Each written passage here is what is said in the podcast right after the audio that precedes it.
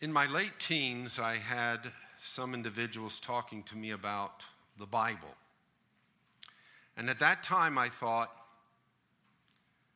what's so important about the Bible? It's an archaic book, and individuals who spend time reading it and studying it seem to me to be wasting their time.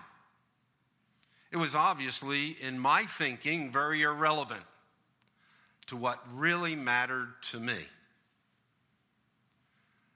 Then God, in His grace, was pleased to bring me to Himself.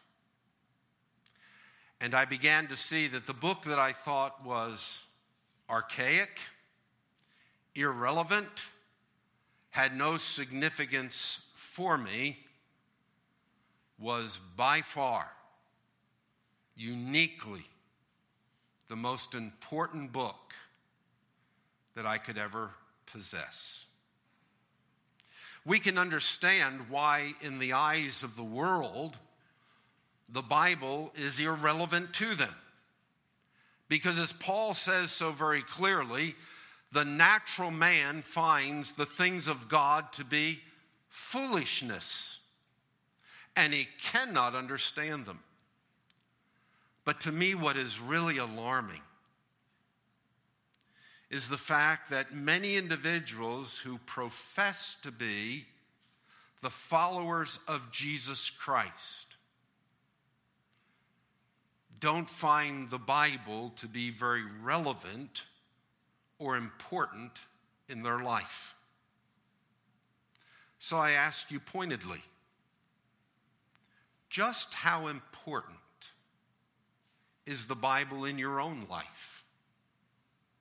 Just how relevant is it when you are considering the things that you're going to do on a given day?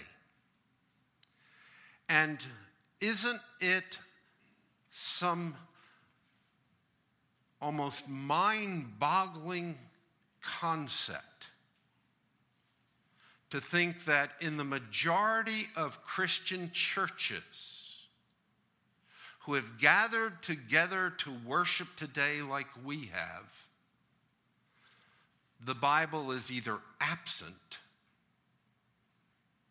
or has a very insignificant place in worship. So I ask again when you come to worship, is your idea that worship is nothing more than some huge pep rally just to make me feel good? Or is worship a time to commune with God, to express your loving devotion to Him, and also to hear from God through His Word? If you turn in your Bibles with me to the book of Romans, you will find that the Apostle Paul made it very clear that when we consider the idea of worship, the Bible is both relevant and absolutely essential for the well being and daily worship of God's people. As we looked at together last time, as we began studying verses 1 and 2 of Romans chapter 12, the Apostle Paul says, I urge you, therefore, brethren, by the mercies of God, to present your bodies a living and holy sacrifice acceptable to God, which is your spiritual service of worship. And a similar, equal thought one that is attached to the other. And do not be conformed to this world or do not be conformed to the age in which you live, but be transformed by the renewing of your mind that you may prove what the will of God is, that which is good and acceptable and perfect. Now, the book of Romans, written by the Apostle Paul to local churches in the city and environment around Rome, wrote this as a declaration of justification by faith alone. It's his theological development of that important truth. And verses 1 and 2 of chapter 12 really are transitional verses. Because in chapters 1 through 11, he has established the doctrinal foundation of God's grace to unworthy sinners in bestowing upon them a great salvation. And to Gentiles who did not deserve, did not seek, he provided them with salvation in the Lord Jesus Christ and clothed them in his righteousness. And while at this given time, the Jewish nation is an enemy of the gospel, for the benefit of God bringing it to the Gentiles, he will in his mercy yet fulfill all of the promises that he made to the Jewish people. And so Paul ended chapter 11 by saying, Oh, the depth of the riches, both of the wisdom and the knowledge of God. How unsearchable are his judgment, unfathomable his ways. For who has known the mind of the Lord, or who has his counselor instructed him? For from him and through him and to him are all things. To him be the glory forever. Amen. Concluding his discussion on all that God has done for his children, his fulfillment of his word. By the mercies of God, I urge you. Now, it isn't that Paul was of the persuasion that God's people needed to be nudged, God's people needed to be coerced, God's people needed to be dragged along to say, What I really want to do is worship God. But what's going on in the days of Paul is the same thing that's going on today. There is an adversary to our souls who is masquerading as an angel of light, and what he commonly does is comes up with substitutes, counterfeits that look so close to the genuine, to the God's word, but yet are defective in some little point. And so today, people get occupied with principles and programs and everything else. And Paul says, let me tell you simply how it is. Here's what really is involved in walking with God you give yourself. That's where it all begins.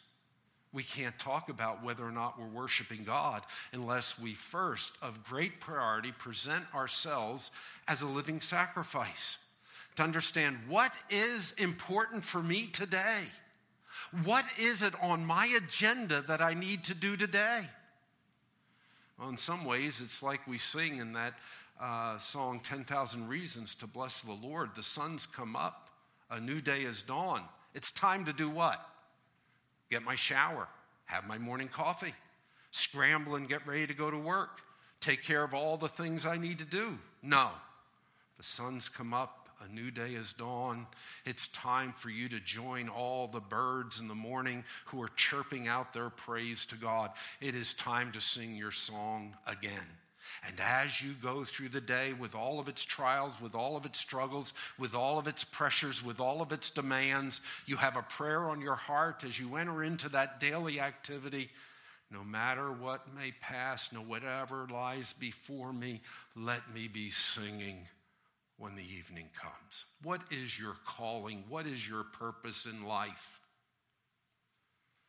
The Father seeks individuals to worship Him in spirit and truth. Your lofty calling, your high calling, the demand on your life is that you are a being who ascribes praise and honor and glory to the one who from Him and through Him and to Him are all things. I am to be a being regardless of what takes place in my life, that offers God the glory that is due his name. And with that, he says, and don't be conformed to the age in which you live, but be transformed by the renewing of your mind. So now we've summarized what we've looked at before. And we recognize that when you start talking about the sacrifice that Christ has made, that he purchased me from eternal damnation It cost him his own life that the one who knew no sin became sin on my behalf. What is my spiritual service of worship? Literally, what is the reasonable, the logical, the appropriate expression of my life? Well, it is, Lord, here I am, use me. Here I am, make me an instrument of your blessing to others a living sacrifice set apart to bring praise and honor and glory to God and to be a channel by which He touches the lives of others through me. And with that, don't be conformed to this world, as my version says. Don't be conformed to the age in which you live. Don't be conformed to this uh, age now, we got to ask the question what age is he talking about?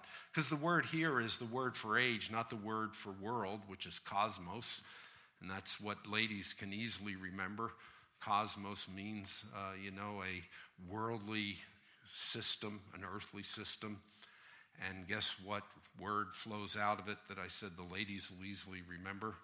Cosmetics from the cosmos. It's how you put your face in order. All right, and so he says here, the age. What age is he talking about? He's talking about this period of time, not just May 20th, but the fact that we're waiting for the age to come. And this period of time until Christ returns is a period of time when the world, lying in the lap of the evil one, is in rebellion against God and it's got values that it embraces it, and it uh, espouses that are contrary to the things of God. To be conformed to the age in which we live. Now, he says, instead of being pressed into that mold, instead of following their scheme of how they operate, I am to be transformed. How? By the renewing of my mind. So, the first thing that we need to see here when it is indicating to us that along with recognizing that the great priority in my life is to be a being that worships and praises God, is there is to be something uniquely different about me that isn't true of the people of the world. And the key ingredient is by the renewing of your mind. So, individuals have tried to look at this verse and say, well, you know, people today are characterized by a certain style of dress, so we're not going to dress like that. We're going to dress back in the 1800s and the way they dressed then. Or we're not going to make use of some of the technological advances. Therefore, we're not conformed to the age in which I live. Nothing could be farther from the truth. God is the one who has given us great blessings richly to enjoy. And in fact, if all I think it has to do with whether or not I use electricity or I don't use electricity, whether I drive a car or whether I ride around in a horse and carriage, whether or not I wear an outdated style of clothes or I wear the clothes that individuals are wearing today, I don't understand what's going on here. Because falling into the schematic into the form, into the mold of the age in which one lives has to do with a way of thinking. And what will flow out of that corrective think, correct thinking is a way of transformed character and conduct as I go through each day. And this, Paul says, don't be pressured into the mold, the pattern that is characteristic of the people that don't know God. But instead, be transformed. Beautiful Greek word.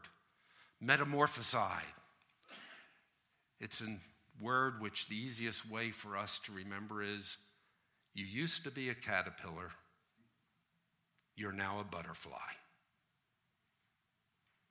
If you're a child of God, you have been metamorphosized. You have been changed in the essence of your being. It came out of what you used to be, but you are no longer what you were. And you are now involved in a process by which you are being conformed to the image of Jesus Christ. That's transformation. And how does it happen?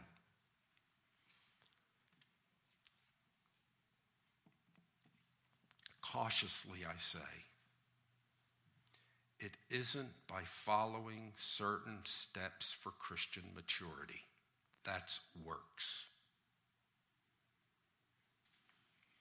It isn't by embracing principles to live by. That's ethics. In fact, the command is in the passive voice, which means if I am being transformed, it is something that is being done to me, not something I do. And what is it that I do in order for this work of transformation to take place within me? By the renewing of your mind. So, what is it that I engage myself in in my daily life and should be a priority when we corporately gather to worship? Well, Paul made it very clear when he wrote to the Corinthians, and he said to them, You know, your big problem is you're still thinking like men. And in the whole first chapter of First Corinthians, he said, Man in his way of thinking cannot come to know God because God has designed it so that man, by his knowledge, is not going to come to know God. The things of God are foolishness. If I am renewing my mind, Guess where my study and devotion will be found if I am becoming more butterflyish in my daily life? The Word of God. And so, why is it that it becomes so hard for us at times to fit it into our day? Why is it that in the majority of professing Christian congregations, we just want a sermon ditty. Don't waste my time with any more than 10 or 15 minutes. Or what we really want is just some human philosophical thought of feel goodisms rather than the truth. Because the adversary of our soul wants to rob us of what is most essential for our well being. And what is most essential for our well being, what is foundational for our transformation, what is absolutely essential for our personal and our corporate worship of God is the word of truth. Jesus said, Those that worship the Father have to worship him in spirit and in truth. Paul, when he wrote to Timothy, said, Timothy, I want you to preach the word. You know why? Because the time is coming when individuals are going to turn aside from truth to myths, fabricated concepts of how you explain reality. Our colleges are full of them. The human thought process of academia and the great quote unquote thinkers are full of myths, fabricated stories on how we account for reality. And every time I see somebody interviewed by uh, who was the neighbor of someone that did such horrific issue, deed, they're always scratching their head because they seem like such a good person. Because the fabricated story is the spark of divine goodness within every one of us. The fabricated story is that some of us are good people.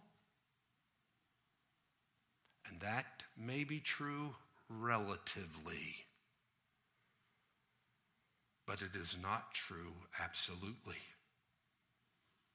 For the heart of the natural man whether it is a scholar, a moralist, an ethical person, or a gutter rat. The heart is deceitful above everything else. It is desperately sick. Who can understand it? And our real issue today is not whether or not we ban knives so someone doesn't hurt people with knives, not whether or not we ban guns so people can't shoot up one another, or even more importantly, it's time we start banning cars and trucks so people don't run into crowds. Those are horrific acts. But what's the problem? See, we're dealing with symptoms and we don't understand the root cause. And the root cause is that men are dead in their sin. They walk according to the prince of the power of the air. They are children of wrath, and they are accomplishing things that are hurtful to others. But we don't want to hear it. Our culture doesn't want to hear it. In our churches, we don't want to hear it. We have closed our ears to the Word of God, and having itchy ears, I want someone to tickle me with a tantalizing thought instead of adhering to the truth. So I'm back to my question How relevant is God's Word to you in your personal life? And how important do you find it when you corporately gather to worship? Because if I am going to be transformed, it's by the renewing of my mind. When Paul encouraged Timothy to remain steadfast to God's word, even though in these last days there will be individuals who will turn away from the truth and teach falsehood, he is to be faithful to his word because all scripture is God breathed. And it's profitable for teaching, for reproof, for correction, for training in righteousness, that the man of God might be thoroughly furnished unto every good work. How about what we learn of what the psalmist said in Psalm 1? Who is the man that's blessed? How blessed is the man who doesn't walk in the counsel of the wicked, nor stand in the path of sinners, nor sit in the seat of scoffers. But his delight is where? In the law of the Lord.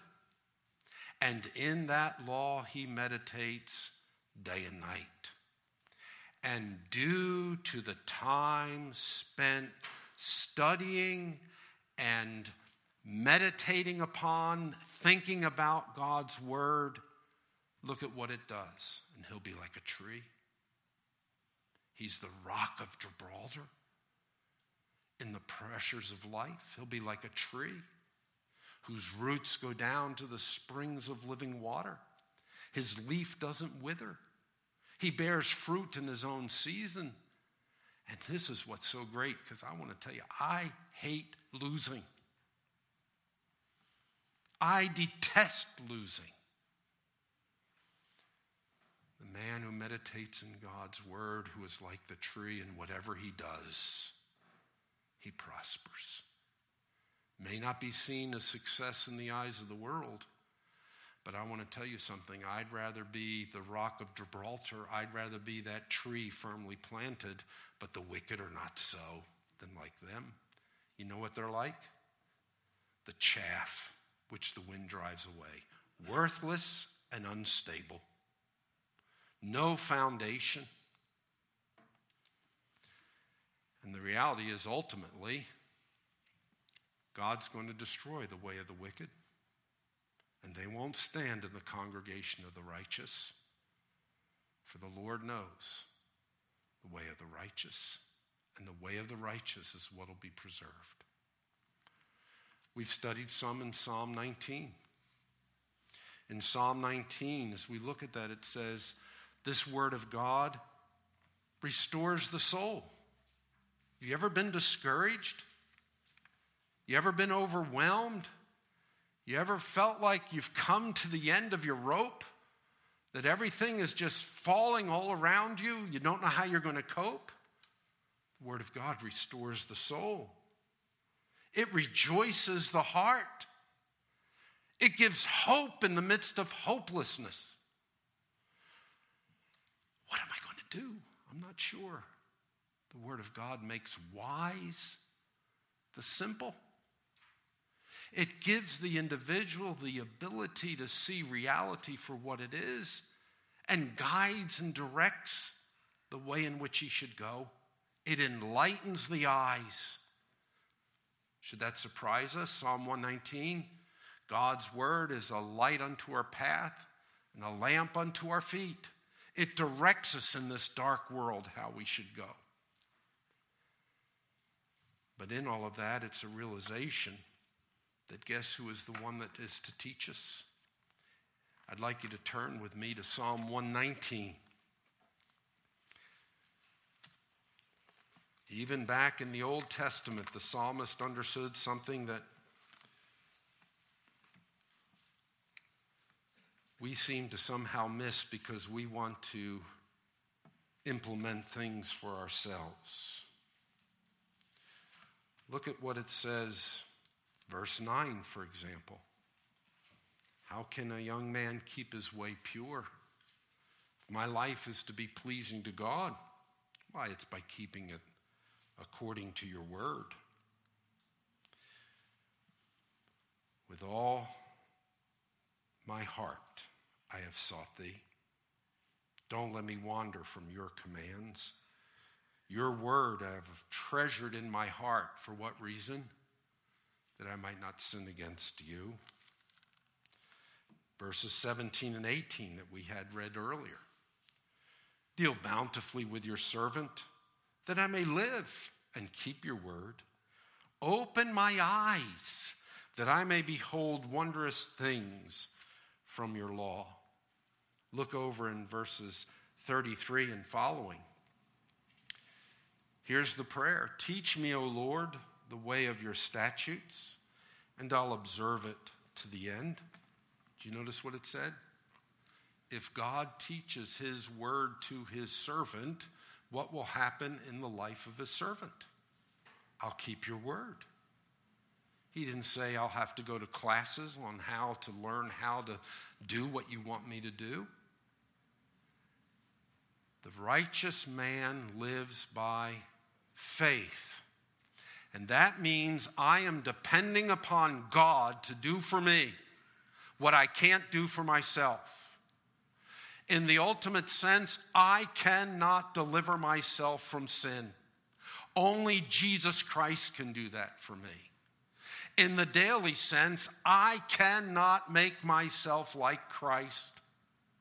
Only God can do that in me.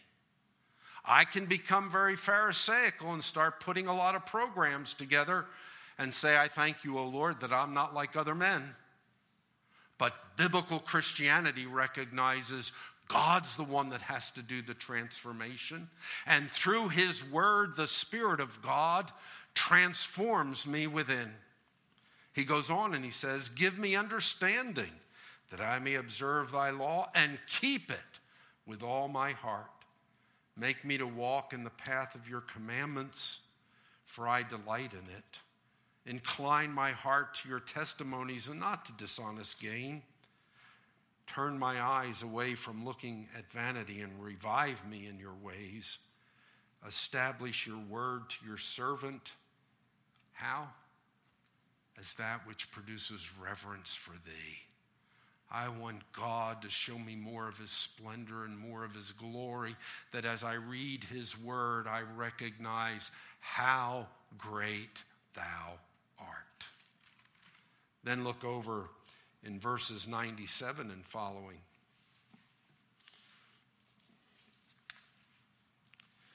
Oh, how I love your law.